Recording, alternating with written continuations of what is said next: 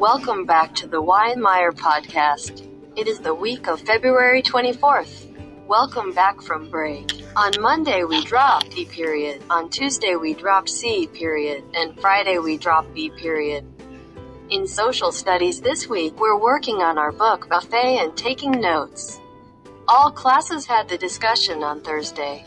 On the leaderboard right now for GeoQuest, we have Amelia, Ava, and Henry. In math this week, we did speed dating on a review for all the units and the homework was to do at least 15 problems on IXL and get to a smart score of 85 by Friday. In Ella this week we are working on vocab for our new book, Rikki-Tikki-Tavi. The homework was to do at least 15 problems on IXL and get to a smart score of 85 by Friday.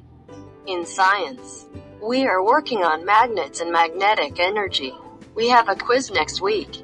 In SRA, Will's class, we're reading about a boy named Brandon that got a dog for his birthday. This week on Tuesday classes E1 and F1 got to meet Ben Franklin, the police dog.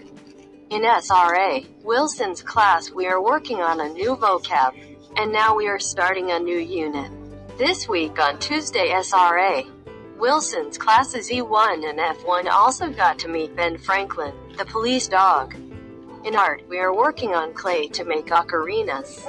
In computers, we are working on our websites. And now a Prezi about someone famous.